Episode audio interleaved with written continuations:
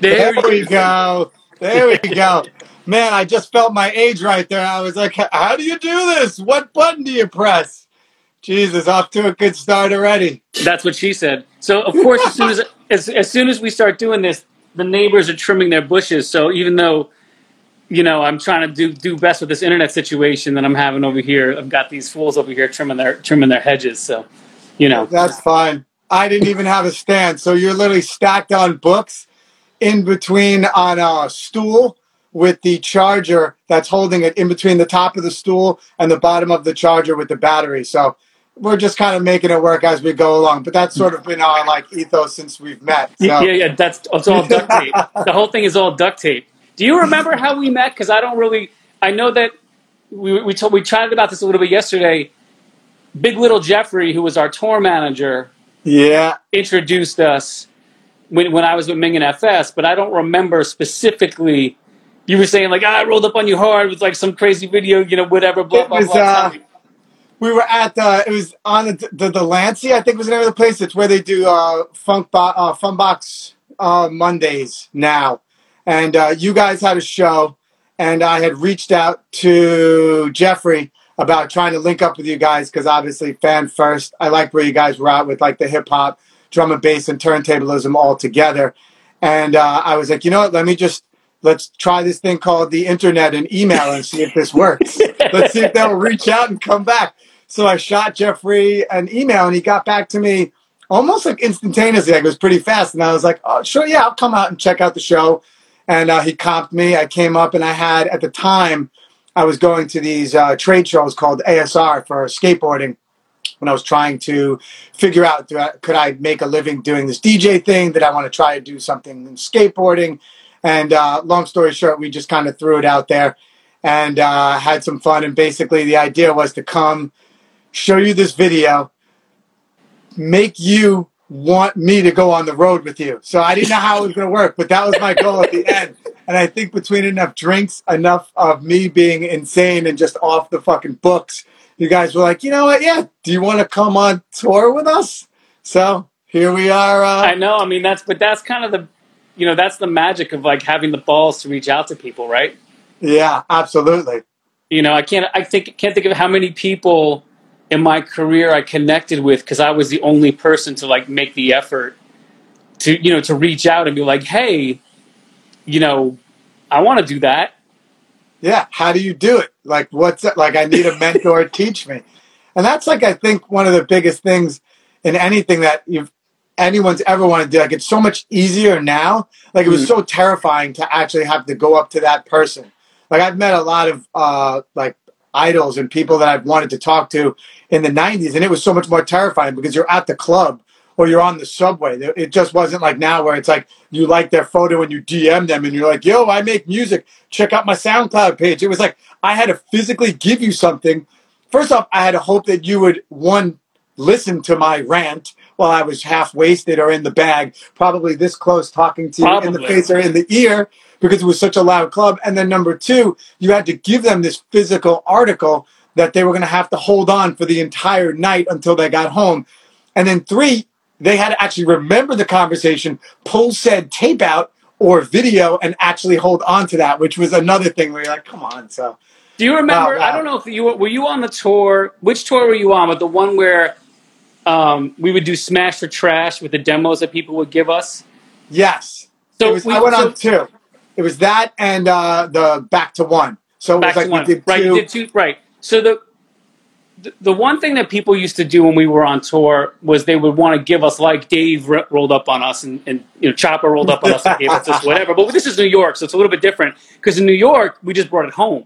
Yeah. But when we were on tour, people would want to give us their demos and give us their stuff. And I used to honestly say to them, "Here's the deal: if you give this to me now, we're going to put it on in the van or in the camper." And we're going to listen to it. You've got about 15 seconds, and if it's not hot, we're going to just chuck it out the window. Yeah. We're Smash or Trash, we're going to just smash it, and it's going to be gone. You're better off waiting till we get off tour or contact Jeffrey and send us that thing because we'll sit down and actually listen through the songs that you send.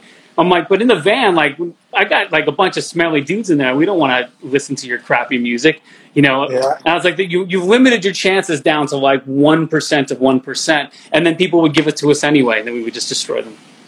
It was a heavy crew too. Because it was, Karsh Kale. Yeah. Oh, you were on that tour. Right.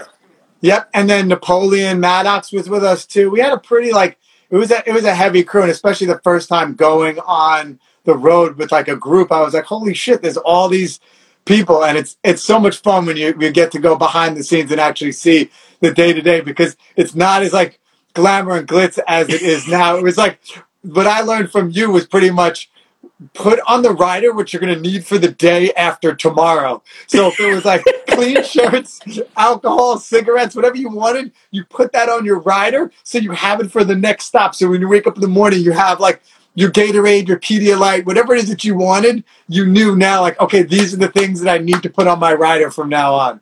Yeah, so exactly. Awesome. or if you like, if that was what you were going to eat, if that was your meal, you need to make sure it was on there, because otherwise, you know, you'd be like blind drunk looking for a sandwich in the middle. You know, it's easy when you're in New York or LA or someone like that, but you're in the middle of the country at 3 a.m, nothing's open.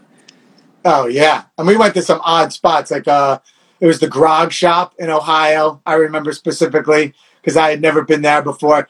And when we were in Columbus, I had the spiciest Thai food ever. I remember that specifically. We got that Thai food. And I remember being on stage, sweating. And, you know, like for me, when I eat really spicy food, it just comes out. I eat the spicy food, and then half an hour later, I got to hit the bathroom. Like literally everything inside of me comes out. Like that's the way my body deals with it. And I remember being like, I'm going to be on stage after this unreal spicy food, and I'm going to die. Like I was sweating going on stage. That was good. I can't remember if that was Columbus. It was either Columbus or it was like right outside. It was like somewhere around it, but I remember it was Ohio. It was whatever. I had a bunch of photos. It was like the first stop on the tour, because we would drive out of New York. I do remember, now you're reminding me, because I do remember packing the van, and then what people don't understand is that when you leave, if you're touring in a van or in a bus, you have to pack everything that you need, all the merch and everything, you pack it to the brim. There's not a single space. Like literally you have to figure out the pack, and then you have to unpack it and pack it again, because you're going to be doing the same thing in the middle of the night. You have to kind of remember how to pack it all. Otherwise, you're half in the bag trying to pack up a van that's like packed to the brim. And, you know, we didn't have to do it after the first time. You guys had to do it. So I remember doing it with you and Jeffrey. And then I remember you guys trying to get your skateboards in the van. Yeah. And there really wasn't room. And I was like, this motherfucker's going to get their fucking skateboards. You know what I mean? And this was like your one like peace of mind, the skateboards, having the skateboards there. Which, you know, of course I understand now. But back then I was like, fuck this. Yeah, what the hell? I have a funny story about it, too. Right when we first went on tour was right when I first met my wife, Nadia. And she had given me this crazy contraption called an iPod. I don't know if you've ever heard of them. And it was it was like this fucking thick. And there were all these songs that I remember just listening in the back of the bus, because I was like, holy shit, I just like kind of quit my job. I just met this girl. And now I'm just going on tour for the rest of the summer. Like I'm out for the next 3.5 weeks. Insane. By the way, still have that iPod. Still has the music on it. And I remember the order of the songs that Nadia put on there. So it was just fun. This was amazing. It was fun doing like a little bit of research. I had some photos that I was going to bring out, but I decided not to for your sake. We'll just leave those away. But there were... those the photos from LA when the guy comes out with his balls duct tape in the bikini? No, I don't have... You know what? There was a lot that were blurred, because clearly we were hammered most of the time, because none of us were driving. But the other, like, funny ones that I have, one of the big ones is, like, you guys wearing presidential masks. Oh, right. Which I thought was kind of crazy, because we're talking... This is, like, 16, 17 years ago.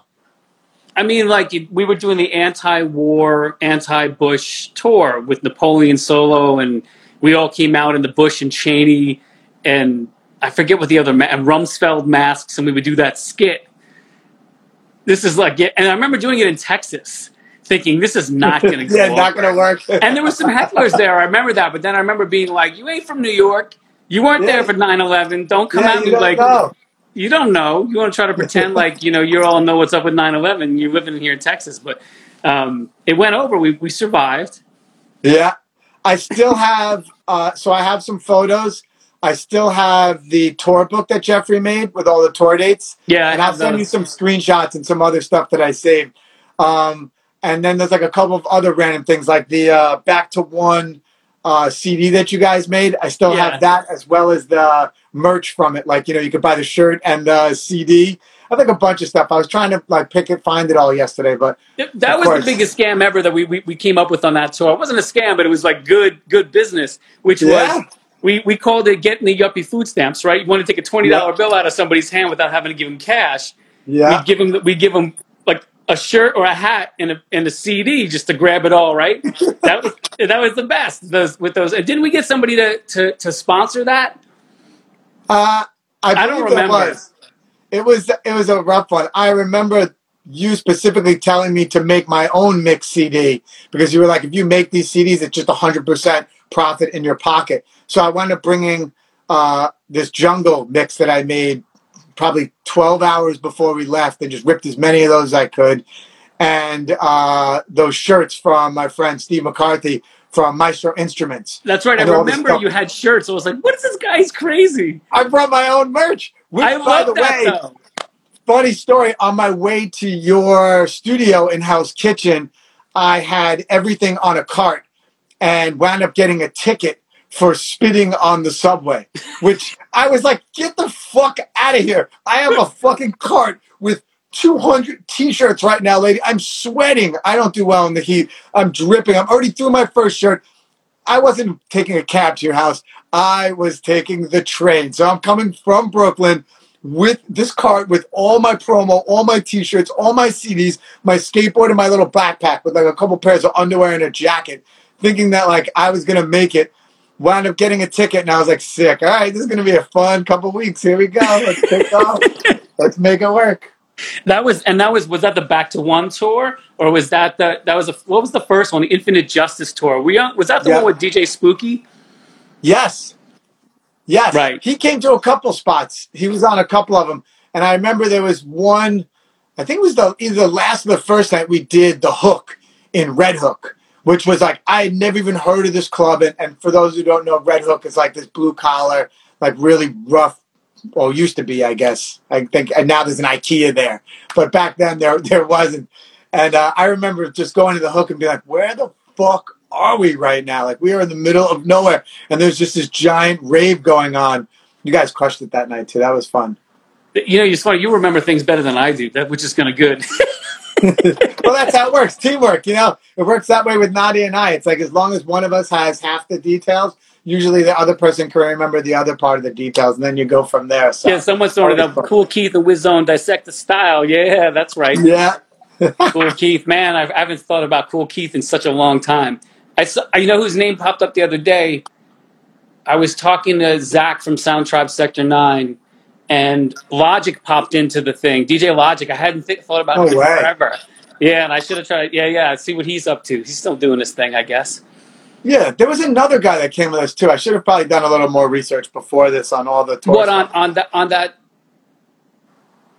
It was Dialect, right? Wasn't it Dialect? It was not that. Yeah, and it was, and someone else. I don't remember. I forgot. Again, I could go back and forth and just have old man brain the whole time. But that was another. We had like a bunch of other guys that came with us. But that was That was like the first time I had ever like realized, holy shit, I can make this happen. Like, you can reach out to people that you want to, convince them to bring you on tour, and learn. Like, you guys basically were, like, the first of many mentors that I had that was like, this is how you do it. This is how you get into the business. I still even have the MPC that I got from you guys, the MPC 2000.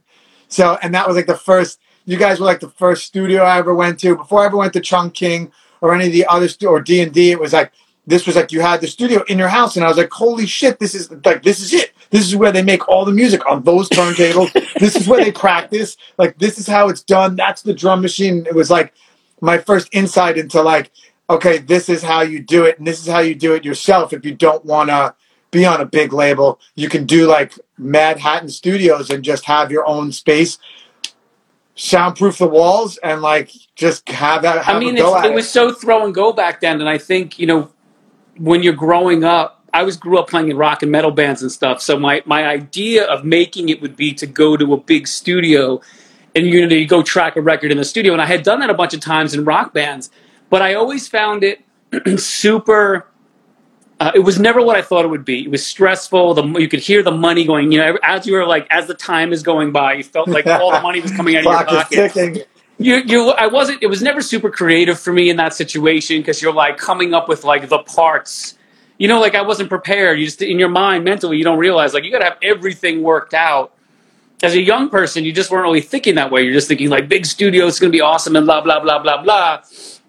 And then, you know, as you start to be able to get your own gear, because that was just at the point where you really could start to buy all of your own gear and have your own studios and have DAT machines and DA-88s and ways of recording music in a studio that you put together. I mean, our studio was put together with, like, chewing gum and duct tape.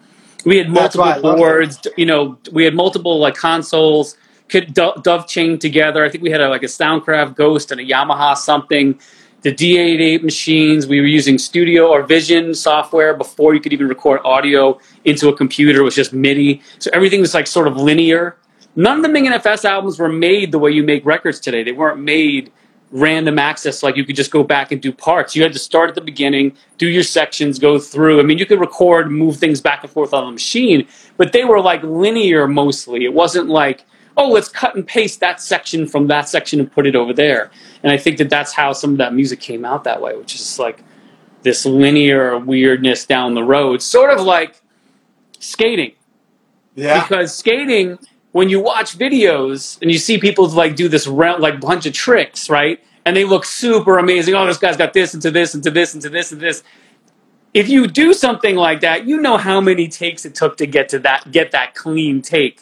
That dude following you with a camera. But that's a linear thing. You actually have to hit those 5 tricks in order for it to work out.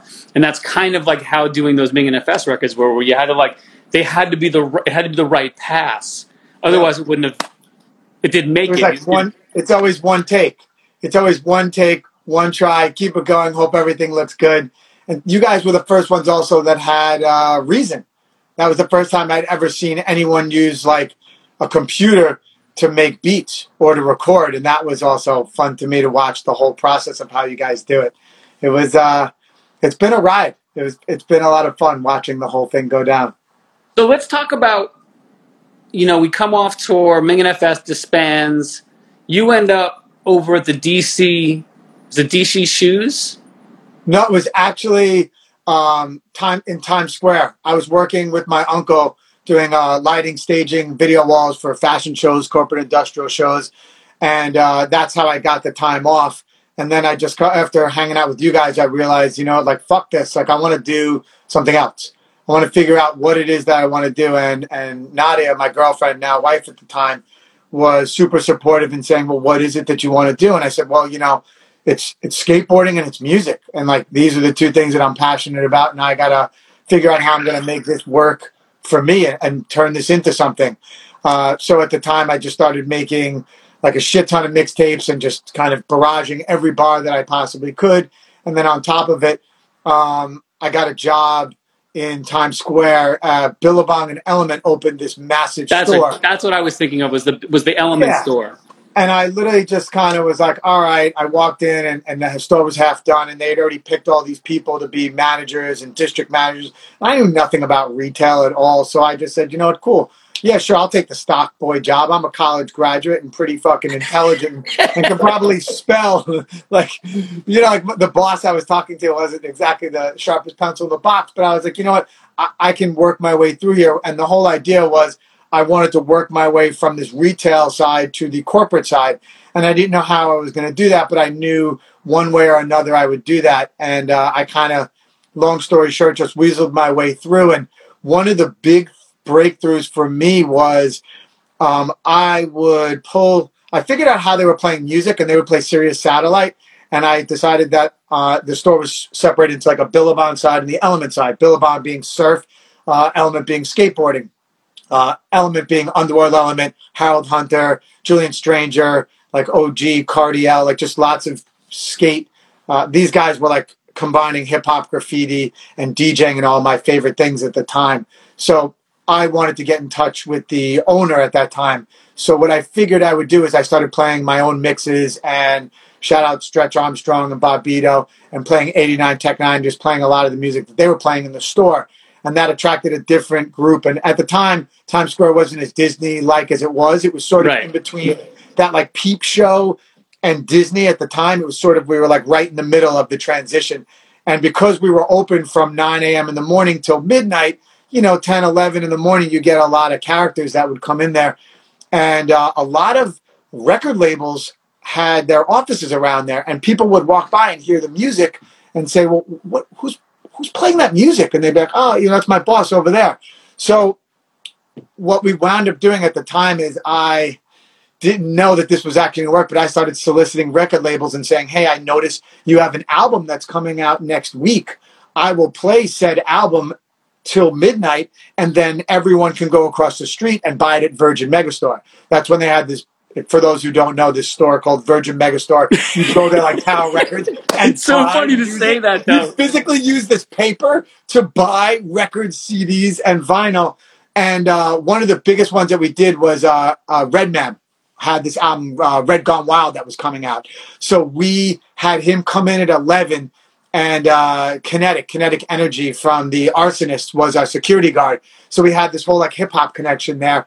And the way we would work it was at 11 o'clock, the artist would come in, we'd play the album, he would sign only merchandise that you purchased at the store, and I would make it just the skateboards. So like the sales on the skateboard side would go up, so kind of partnering with that. You learned that shit from us. See, that's some straight up Ming and FS stuff right there. That's hustle, man. It's like the layers of hustle. And then I added one other layer to it, and I said, you know, I don't want the CDs. I want all the vinyl. So I want all the, I'll play whatever album you want. And some were good, some were bad. But I wanted all this stuff on vinyl.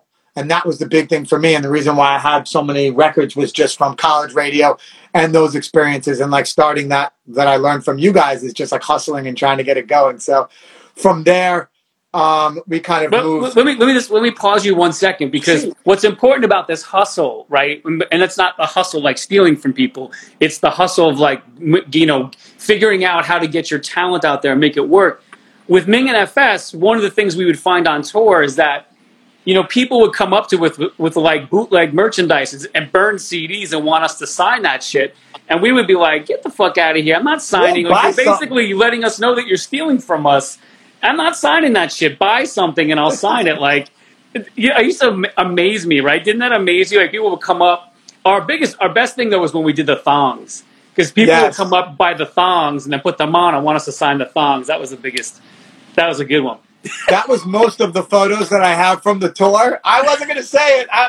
You said it. That's most of the photos I have from the tour, which I'll share with you at another point in time. But those were a few that I found. But it was fun.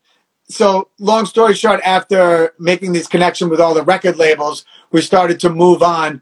And the idea was that I was sort of growing out of the relationship with, and I met a lot of amazing people that I'm still friends with to this day, but I wasn't getting the attention I wanted from the corporate level because I was doing such a great job. I literally started as the stock boy and was now the general manager of this $40 million a year store, the largest store that they had. And I was trying to move on to the corporate side to do marketing. And this guy, John Gilley, who worked for Element, was super, super, super instrumental in like being that next mentor and like moving me into the, like that business side of like, well, this is how things are done. And if you want to do marketing, then, you know, this is what you need to do. And once again, you'll hear this story constantly pop up. It's always about Nadia and her helping me. And her big thing was helping me write again. Not only in this point, but now helping me figure out how a marketing plan should look and what we should send. Long story short, that didn't really fan out the way I wanted, and they kind of manipulated my marketing plan and gave it to someone else in New York to move forward with. So I was frustrated and looking for an out, and a friend of mine, this guy Dave Seltzer, was also working at Vans, and he said, hey, there's this new opportunity that's going to come up there. Do you potentially want to take this, or... you know, do you want to take a meeting about it? So literally Nadia, again, helped me fix my resume. Shocker. Behind every good man is a better woman. So that's the other side of this story. That's the truth. That's the truth. We all know this. Especially so for us gully motherfuckers. That's right. That's right. We need that, man. We need that rock. So basically, I sent the resume to Dave, and he sent it to Steve Van Doren, who's the owner of Vans. And literally less than 24 hours, I got this call, and I was beefing with the guys at the store because I was the general manager. I had this 12 to 9 shift. So it literally fucks your whole day up. You can't do anything before work. You go into work at noon. You don't get out till 9 p.m. So and you still have to count out registers. It was like this, just this nightmare schedule. And I'm not making millions of dollars at this point. So it's like I live in the greatest city in the world and I have nothing to do. I have the greatest woman in the world and I can't even hang out with her unless it's, you know, before 10:30 in the morning and, you know, late. It just wasn't working for me and I needed an out. And, I literally got this phone message on like my old Razor flip phone. Remember those? Yeah. I actually had like text the messages. And I got this message and it was from Steve Van Doren saying he liked my resume and wanted to talk. And, you know, I thought he was full of shit and just started laughing. So I called him back and like we talked, and I'll keep this part of the story short because it could go on forever, was we talked for almost 5 hours. My general manager kept hitting me up like, where are you? You know, we need you. And Steve and I talked and he was like, I think you're amazing. I want to hire you. I'd like to fly you out to California tomorrow. And I was like, well, I'm going to be honest with you. I think you're full of shit. You know, I just had a meeting with Mass Appeal magazine. Fair enough. They were also in Red Hook, Brooklyn, right. At that same spot right there by the hook where you guys DJ'd. And they had kind of been jerking me around, and I'd been jerked around by Brooklyn Limited Music, like all these labels and magazines and Double XL. And I was just kind of like jaded on a bunch of things. And I was like, I don't fucking believe you. And, you know, like you're gonna fucking fly me out just to talk, like whatever. Okay, cool, man. And then literally his secretary called me 2 hours later to set up that flight. And I couldn't actually take it because I couldn't just leave work without knowing that this was actually going to happen. So Steve called me back and said, well, I'll tell you what, I'm coming out there in 2 weeks later. And that's when they had started the relationship with the Maloof brothers and opened up that skate park in Flushing, Queens with the Maloof Cup. So Steve came out there and we talked for a little bit and told me about this idea about this like warehouse that him and the president now, Doug Palladini, were coming up with. And essentially it was like this community hub for everyone in New York. They wanted to put their stake in the ground, and the way they were going to do it was with this warehouse where they were going to showcase music, art, skateboarding, and street culture. And they were looking for someone who had this background of like music, as well as like club promotion and skateboarding and DJing. And it just kind of worked out perfectly. And that really like catapulted me to like a whole new level of, again, meeting Steve Van Doren and like a new, having like that third chapter of meeting a mentor. And now Steve became that third person that I started working with who literally changed my entire life. And because of that, I've had the opportunity of changing millions of people's lives and helping all these people because he provided these opportunities and doors to do all this great stuff. Let's talk about that. Talk about one of the things that I was amazed with when we had caught up. You know, I always thought of Vans as, you know, like the seminal skate shoe and, you know, all that part of it. And me being an artist, you know, we used to get a lot of free stuff, you know, from Burton, from, you know, Element, from, oh, man, Gravis. You name it. If it was a cool company at that time during 90s hip hop, we were getting free shit from them, you know, because it was part of the culture. So my understanding of the brand was just like a real, you know, skate. The real deal is like the real skate shoe. But what's going on there is so much more than merchandise, and what you're doing is so much more than merchandise. And that's really what I got super interested in, like talking about, which was like developing skate parks and opportunities in places all over the country and all over the world, really. I don't even like it, to me, it's amazing because I remember the idea of someplace having a skate park would be like the wrong people moved into your neighborhood. Yeah. That's how skate parks were like seen. Like, oh no, there goes the neighborhood. They're going to put a skateboard park here. Because they would always be like under a bridge. Someone made it like under an overpass. And a bunch of people would like build their own thing until the cops took it down. Or somebody, you know, like obviously in LA, people would have the empty pool and people would skate the pools and all that. Where I grew up, we had BMX. So we would like, because there was tons of fields and stuff, everyone would ride their bikes and, you know, go to a construction site and set up jumps and light shit on fire and, you know, jump it in your bike, you know, do it, all that kind of stuff. well, I wasn't much of a skating thing, but so the skating culture and in the BMX culture, when that converged for me a little bit more, was like when I was in the city. When I moved to Manhattan, then I could see the same culture that I saw in BMX, I was seeing in skate culture, and like people skating all kinds of weird random places in Williamsburg and, you know, places that no one would go to at the time. No one went to Williamsburg. I remember going to see Dr. Israel in Williamsburg. He was this dread, you know, like kickboxer. We wanted him to work on an album with us.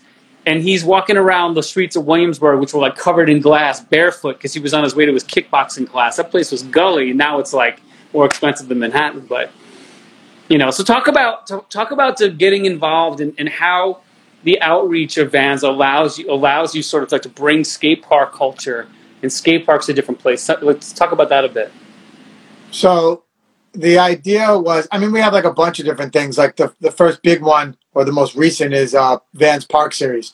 So the idea is they're building parks around the world, then having these world-class contests where they bring everyone in, and then we leave the park as a legacy skate park. So they have this park there forever for all the kids.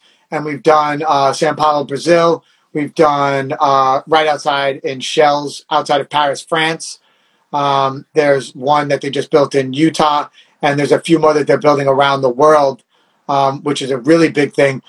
Through Nadia, Nadia's from Barbados, I've had the opportunity to go there and help this guy Paul with his DIY, which is, we started, again, like you were talking about, building these parks, this small DIY that's now they have a huge skate park in Barbados. And it was, we were always joking, laughing, that we said we wanted to move to Barbados, open a skate park, and like teach tourists, like tourist kids lessons, you know. But now skateboarding is becoming this massive, like it's not just, you're not the unpopular kid at school who gets beat up for skateboarding. It's, skateboarding is huge right now and everybody's doing it. It's big.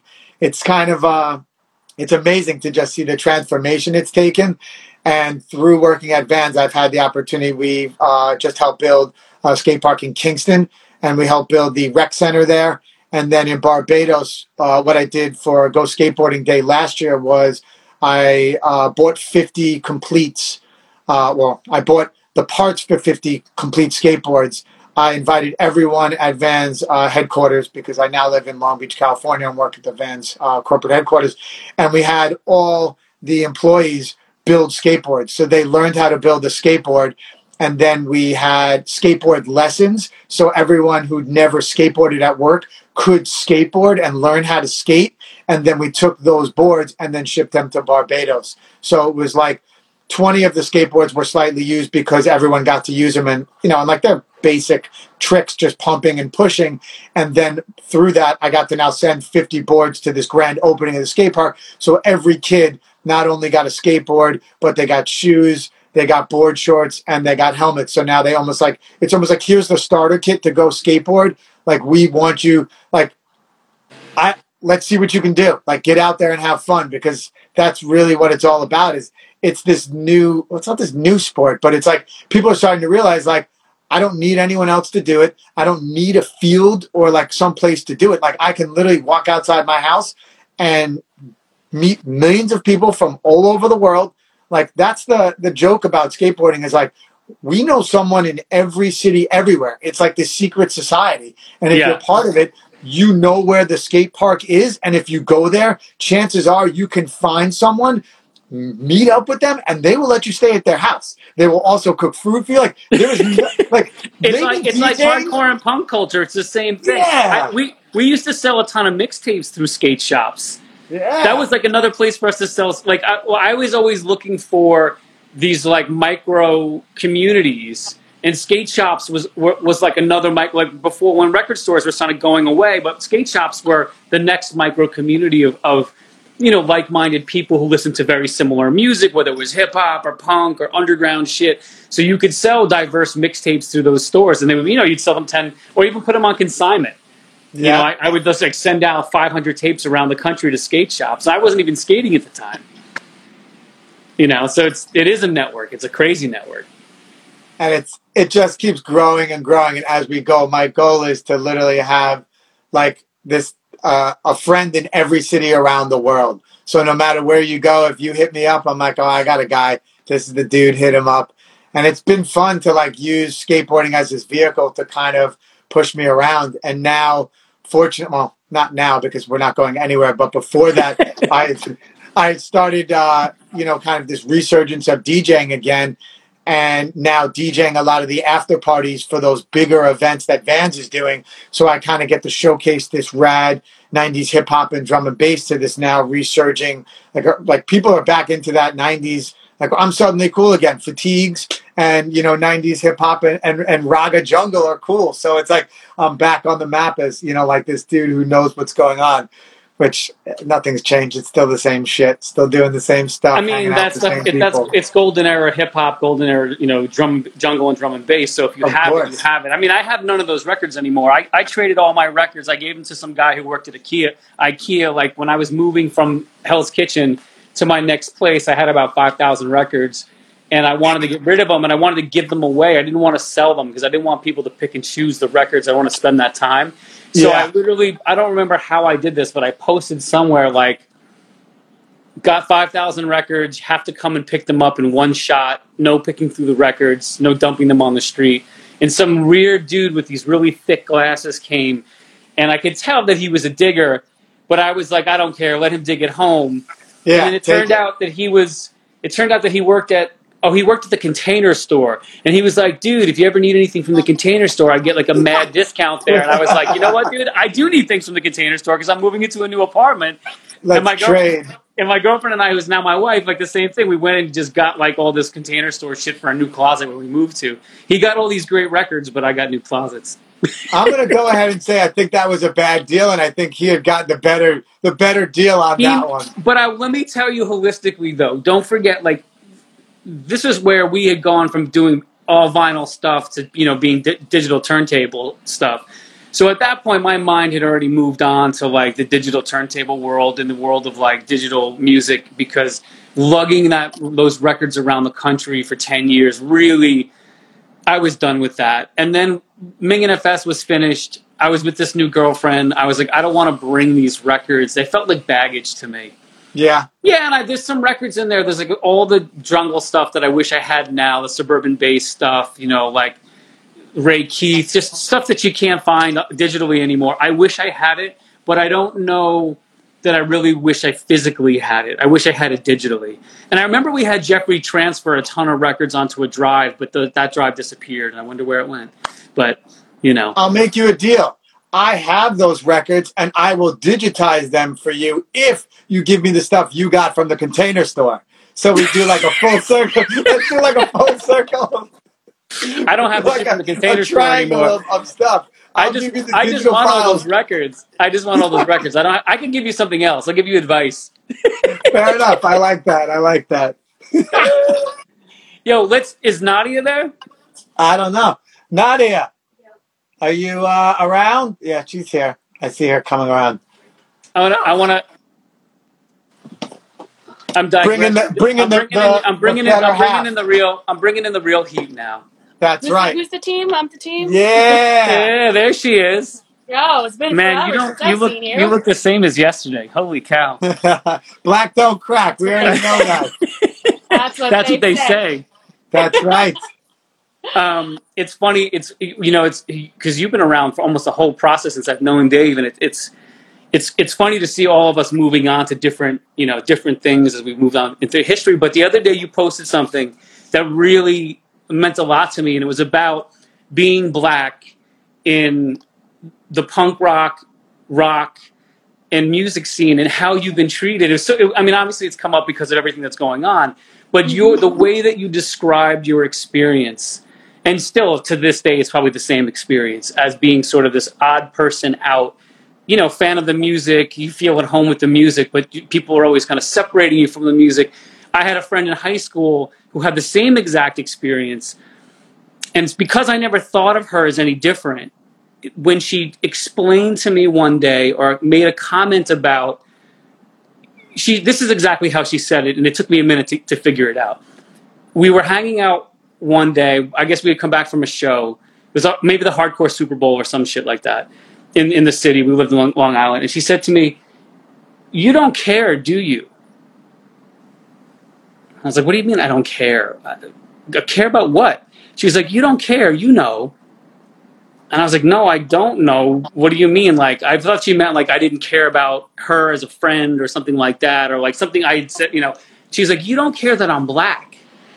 And I was so, I don't know, taken back by the like whiteness of myself to not like, I was like, well, what do you mean by that? Because, you know, like you're like family with everybody, you know what I mean? Like, but she, because her experience was, even though I'm down with everybody and I'm down with the music and that's my thing, we'd go to a metal show and, you know, and I guess people would look at her funny and give her the eyes that I didn't notice because I wasn't paying attention.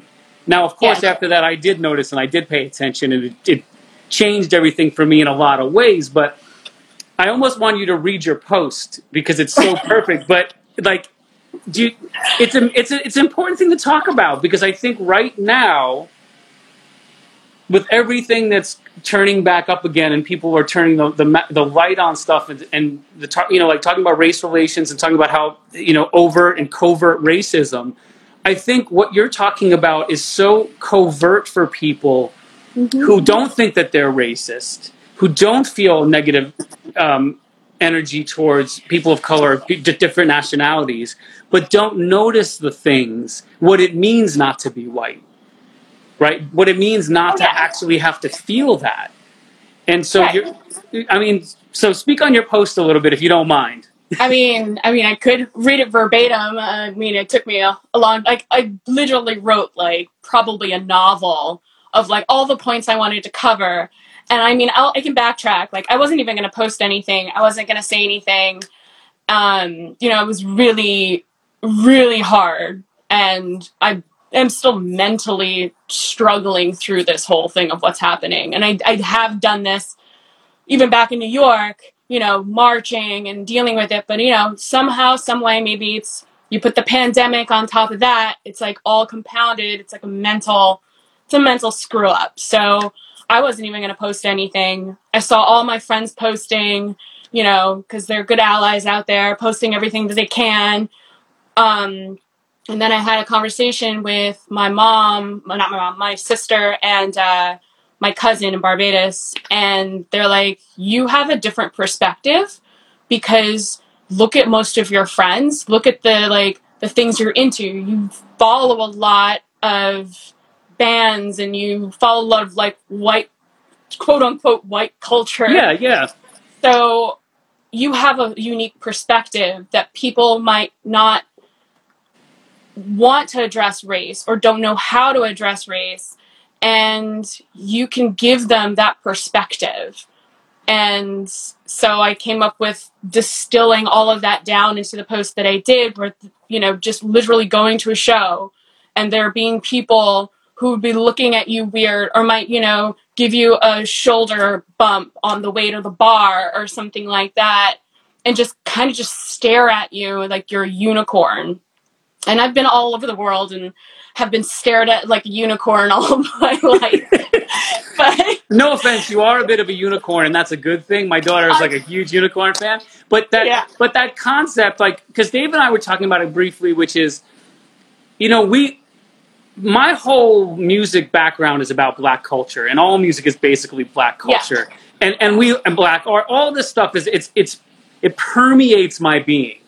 Like, but I was never, I've never been to a show, hip-hop show, whatever, reggae show, whatever it may be, and never felt out of place. You know, if I'm the weird, gangly white dude at a reggae show, I'm cool with that. Right? And I think that that's a white privilege thing, which is like, you know, I don't feel out of place. I don't feel out of place anywhere I go. I mean, I live in Harlem now. I felt a little out of place when I first moved to Harlem, because that was the first time I was primarily living in a place where there were very few white people, and also there were people who were angry that I was there. So that was the first time in my life where I was like, oh, this is really in my face now. Okay, now I know what it's like to be the other way around, which is people are angry that you're there because for a different reason.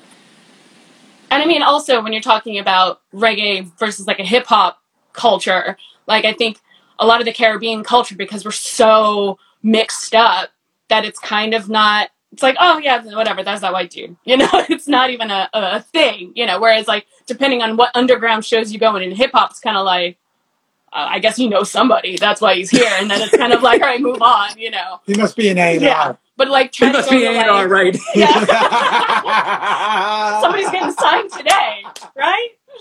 Yeah. No, but like, think about going to like an underground punk show when I was younger. And I mean, of course, as I get older and older and more aware of these things, the harder and harder it got. But like going to like a CBGB show and you didn't know.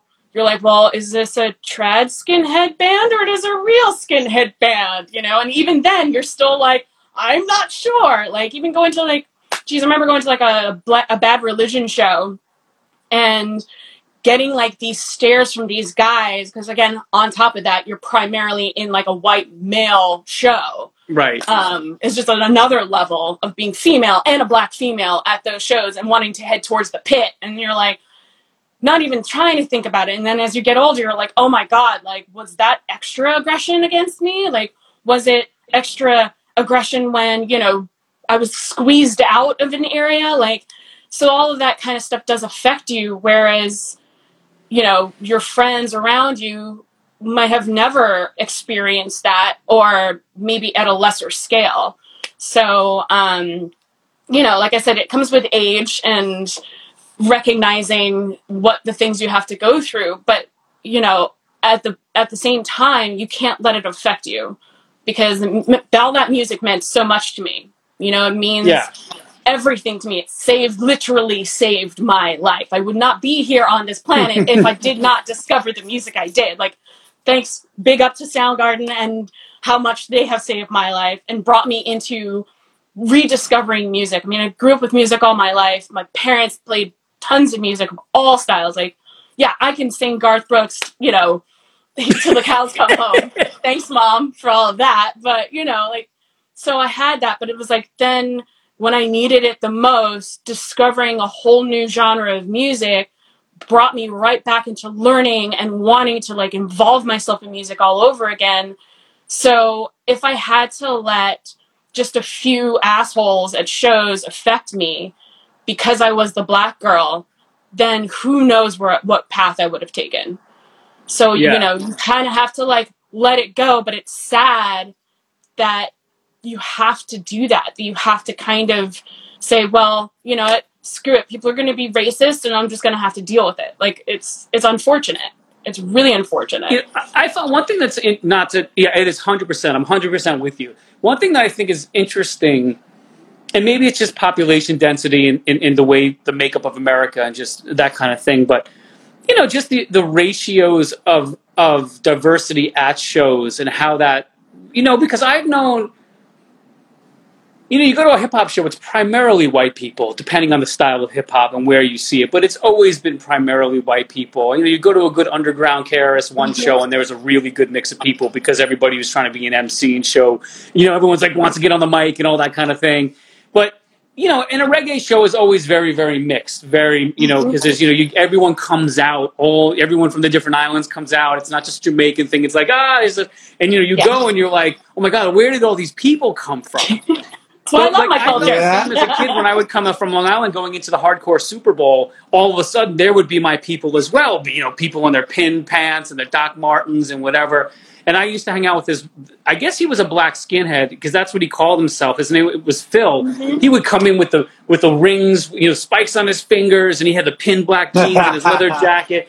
And he was hardcore. I mean, he was like a tough dude. Yeah. I remember when I'd shake Phil's hand, I would think to myself, he's such a large individual that he could just crinkle me. Like, do you know what I mean? Like, never, as a man, you don't often think to yourself, like, this other man could kill me in a second. But he was like, you know, we would go to these shows moshing around, and Phil would, you know, he'd be in the middle, just like you're saying, like in the, because everyone would like want to like get up with Phil because Phil is huge. Mm-hmm. And I wonder. And I never thought of it, but I think he owned the blackness of being a hardcore person in a black, you know, like in that, because there wouldn't be a lot of people. Yeah, but in the bands, there'd be mixed bands. There, you know, Bad Brains. There'd be all these different bands that were mixed personnel. I was always surprised there was less black people in the city shows. Mm-hmm. I expected to come in and it would be like a really diverse show, because if you came in, like if I go see Fishbone in the city, I'd expect, okay, this is going to be a different show than when I saw Fishbone and Stony Brook University.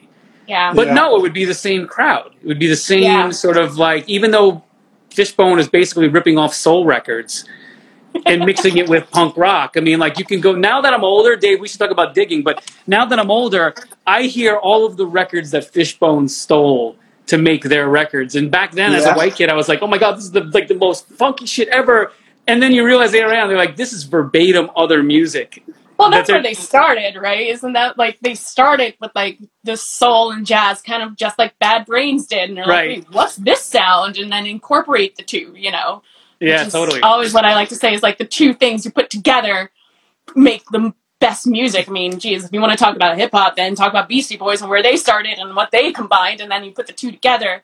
I mean, we won't talk about, like, the Limp Bizkits out there, but... that's so rad. That's program rock. I think eventually once... Dave and I talked about this, too, because he was whining a little bit the other day to me about where music has gone, and there's not this, like, legacy of new music.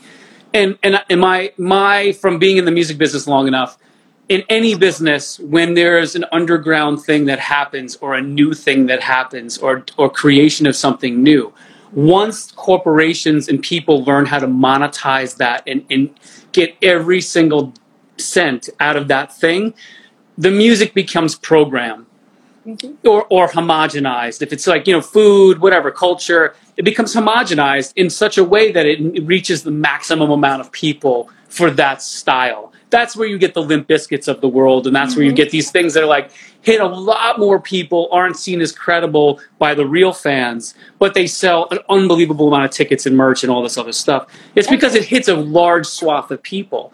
And so, you know, we're all sort of sad when, like, for me, that happened with Red Hot Chili Peppers. I loved Red Hot Chili Peppers up until maybe Blood Sugar Sex Magic, and then that was it for me. Then the rest of the world discovered the Chili Peppers, and they became bigger, as you know, like Metallica, right? Yeah, yeah. But I mean, also, what, you know, fast forward to today, there's a lot of new music that, and I think, you know, the shift out of the radio culture into, you know, streaming services and, you know, the Spotify's and SoundClouds of the world, there's a lot more risk in what people are doing in all genres of music. And you're also seeing a good cross-section of many different people making that music and coming together to make that music. I mean, you have, like, Filipino DJs and, like, rappers out there who are making some amazing music, and you have, like, black girls who are heading up metal bands who are also making amazing music. And it's you kind of have to still dig for it, but it's becoming bigger and bigger that they're just crossing over. I mean, you even see it in some of, like, the younger rappers today, regardless if you like their music or not, they're definitely crossing into different parts of genres and stuff, you know, and how they dress and what they do and what they say and what they listen to and what they're inspired by. So the question is it, you know, it's large in its genre bending, but is it timeless? That's kind of the, does it have the timeless factor of, let's say, like a Black Sabbath or a Stevie Wonder or a James Brown or a Steel Pulse, you know, like those artists are never going to go. It will never go away. They're always like dipping your bread in the original gravy and all that. And Dave, I know you've been like, we have 5 minutes left. So I want to get to, in the last 2 minutes, I want to do this fast question thing. And since you're both sitting there, I'm going to ask you both to answer, and don't answer the same point. Like, just don't listen to each other. Just answer. All right. I do this every time. Okay. All right. And faith or science? Nadia, you start. Science. Definitely science, 100%. Chopper? Well, obviously, I'm going to have to go with science as well, but for argument's sake, I'll say faith, just to fuck with everybody. No. We're not going to play like that. Don't. Okay, fine, science, 100% We already know who wears the pants. We already know that. We don't need that. You don't need to prove that. Did you listen to the first 50 minutes? It's all about, I was an idiot until I met this woman, and she did everything behind the scenes. So that's why we're here now. Everybody, you know, to your credit, and to both of you, what I love about the two of you is that you fought together. I mean, my girlfriend and I, she's my wife now, we have 2 kids. We did the same thing. Yeah. Different stages of our life. But, like, it always takes somebody to believe in your creativity and to allow you to take chances that lets you go out and do that extra thing that you might not have done if somebody wasn't like, just fucking call them. Just do it. You can do this. You can do this. And you've done so many crazy good things, Dave. It's you know, it's pretty amazing. So you can't give her all the credit. You can give her a lot of credit. You still have to show up. I pushed him off the edge. I pushed him off the edge so he can fly. Right? Yeah, of course. How it works. Yeah, a slight nudge. All right, let me get these in. Raver Festival. Rave. You gotta do it at the same time. It's 1, 2, 3 answer. That's how we'll do it from now on. Ocean, lake, or desert? Ocean. All right. Acid or mushrooms? Mushrooms. Big room or small room? Big room. Small room. Oh, the big room. That's why it works. All right. What's your superpower? Oh, superpower? Seeing through people. 100%. Yeah, I can see from a mile away danger coming at me. Ooh, that's a good one. My superpower is going into any record store where there's thousands of records and knowing which crate has that one record that I've been looking for forever. That's it right there. Yeah, right up. How would you incorrectly describe your job? Oof. I got to see who's watching first before I answer that one. I know, like what? Incorrectly describing my job. Shit. Meeting for the meeting. About the meeting. Let's go to the meeting. Do you guys want to have a meeting? All right, let's set up a meeting. Oh, working for the real estate cigarette company. That's what I do. Ooh. What animals should survive if only one can survive? Crows. Dogs. Crows are really smart. People don't know that. They're extremely smart. My favorite animal. I was going to say cat or dog. You already said dogs. If not music, then what? Art. Yeah, fair enough. Art. Favorite meal? Pizza. Dumplings. Hunter or gatherer? New York pizza. Oh, yeah. Hunter or gatherer? Gatherer. Hunter. What's the last gift you gave someone? Records. What's the last gift I gave? Alcohol. Shit. Do you have being from New York, do you have a favorite deli? Ooh. I have a favorite sandwich, like Vaselka. Does that count? Yeah, Vaselka would work. That would work. All right, I'll give you that. Little soup. That's the best. Favorite metal band. Oh, today would have to be. I'm listening to old school Mastodon again. Going back there, so I'll just say today. But of all time, Black Sabbath, 100%. Yeah, Black. Exactly. All right, the last one. What genre are the Talking Heads?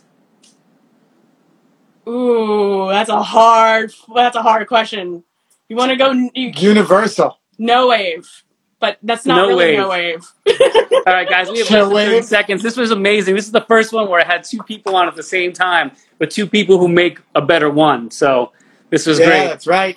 I hope to see you guys soon. I'll post this up. Usually my internet is messed up right now. So what I usually do is I'll edit this a little bit, cut off the ends to get rid of the extra stuff, and I repost it, and I'll send you links to all that later on. But thank you so much. Have an amazing weekend. Yeah. Be safe. Stay safe. See you soon, guys. Be safe.